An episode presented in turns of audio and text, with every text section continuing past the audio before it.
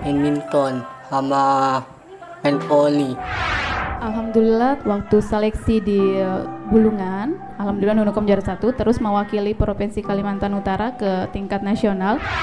Sebelum anak saya masuk ke sini, jauh sekali perbedaan dengan mereka setelah uh, sekolah di sini. Pendengar, setiap anak pasti memiliki bakat yang terpendam. Lalu bagaimana ya jika bakat tersebut tertutup oleh kekurangan?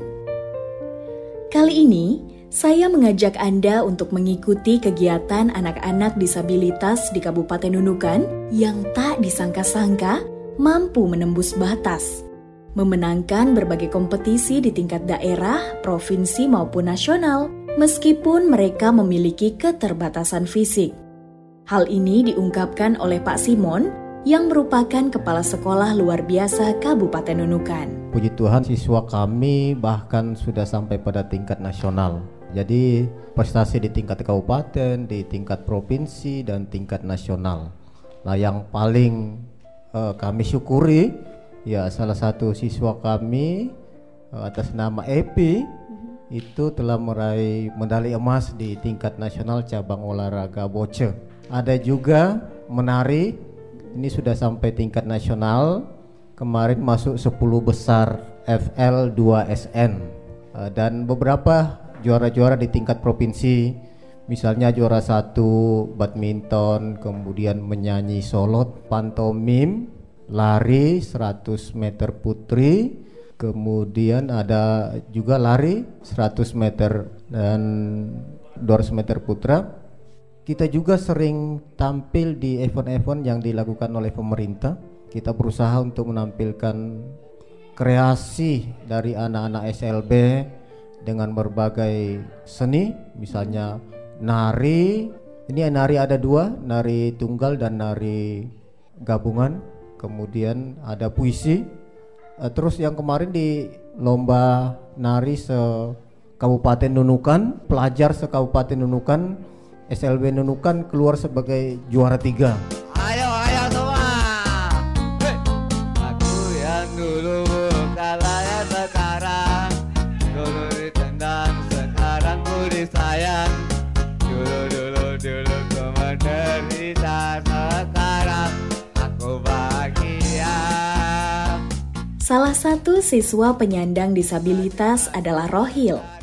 Ia memiliki bakat bernyanyi sejak ia berusia lima tahun, walaupun ia merupakan seorang tunagrahita. Waduh, dua tahun. Aku ini nyanyi sama teman-teman semua di Sebenukan. Selain Rohil, siswa berprestasi lainnya adalah Nilam. Gadis cantik yang menempuh jenjang pendidikan menengah pertama ini merupakan seorang penyandang tunarungu. Meski memiliki keterbatasan pada fungsi pendengaran, hebatnya ia begitu gemulai dan mampu menyesuaikan gerakan dengan musik tarian ketika kami mengikuti proses pembelajaran menarinya bersama sang guru tari yaitu Ibu Sari. Setiap hari Sabtu kita ada latihan rutin untuk menari. Alhamdulillah waktu seleksi di eh, Bulungan, Alhamdulillah Nunukom juara satu, terus mewakili Provinsi Kalimantan Utara ke tingkat nasional. Alhamdulillah dari 34 provinsi Kalimantan Utara masuk 10 besar. Kami pun kembali menyusuri SLB. Di ruang berbeda kami menyempatkan diri berbincang dengan Ferry yang juga merupakan siswa tunagrahita. Dengan semangat ia menceritakan tentang dirinya yang begitu menyukai olahraga lari, badminton, dan voli yang bahkan mengantarkannya mendulang prestasi hingga ke tingkat kabupaten di Tanjung Selor, tingkat provinsi di Samarinda, dan tingkat nasional di Jakarta. Lari, badminton, sama main voli, udah, Ata, Tanjung Selor, Samarinda, dan Omi, Umar Kehadiran Rohil, Nilam, dan Ferry membuktikan bahwa anak berkebutuhan khusus juga dapat belajar dan memiliki prestasi layaknya anak normal yang harus terus didukung oleh orang tua untuk bisa dikembangkan.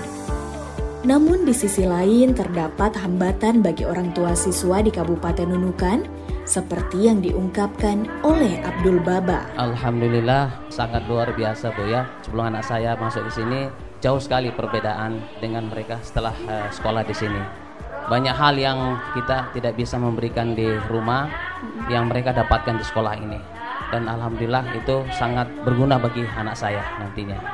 Cuman persoalan sekarang sekolahnya itu sendiri kan terlalu jauh dari perkotaan Bu ada tadinya udah sekolah sini justru sekarang udah berhenti kenapa karena kejauhan contoh itu ada kampung di sini yang namanya Mamolo. Tadinya itu di sana juga ada murid SLB yang sekolahnya di sini. Jaraknya itu Bu antara Mamolo sama Binusan itu ibaratkan dari timur ke barat Bu. Jarak tempuhnya itu sampai 3 jam.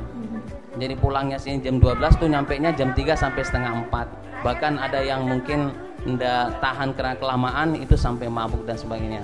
Terlepas dari hambatan yang ada, semangat anak-anak disabilitas di Kabupaten Nunukan perlu dicontoh.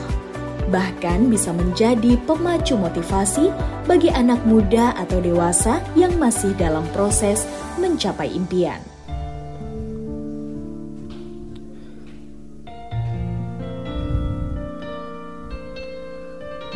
Tuhan Kenapa kami berbeda? Kaum disabilitas tak bermaksud mengeluh. Kami mensyukuri anugerah yang diberikan. Walau kami tahu kami berbeda. Mata kami tak mampu menatap indahnya dunia. telinga kami tak dapat mendengar merdunya nada. Mulut kami tak mampu menyerukan namamu. Langkah kami tak mampu goyahkan dunia. Dan kami aneh berlari ke sana kemari. Kami terasing seperti terbuang. Seribu wajah di dunia ini sama seperti kami. Apakah kami harus mengurung diri karena berbeda? Apakah semangat kami untuk hidup harus sirna?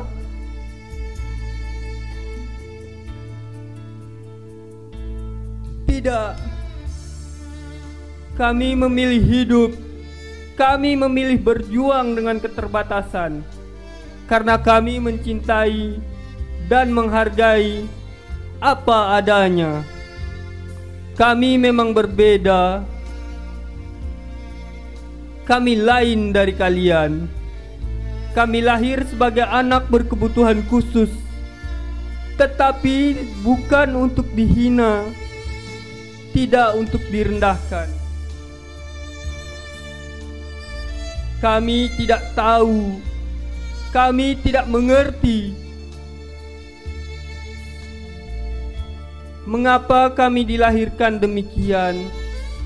Kami merelakan semua ini karena Tuhan lebih tahu untuk apa kami dijadikan. Kami percaya Tuhan punya rencana untuk kebermaknaan hidup kami di masa mendatang kami akan menjalani tanpa rasa sesal secuil pun. Kami berharap di suatu saat nanti kami dapat meraih bintang yang paling tinggi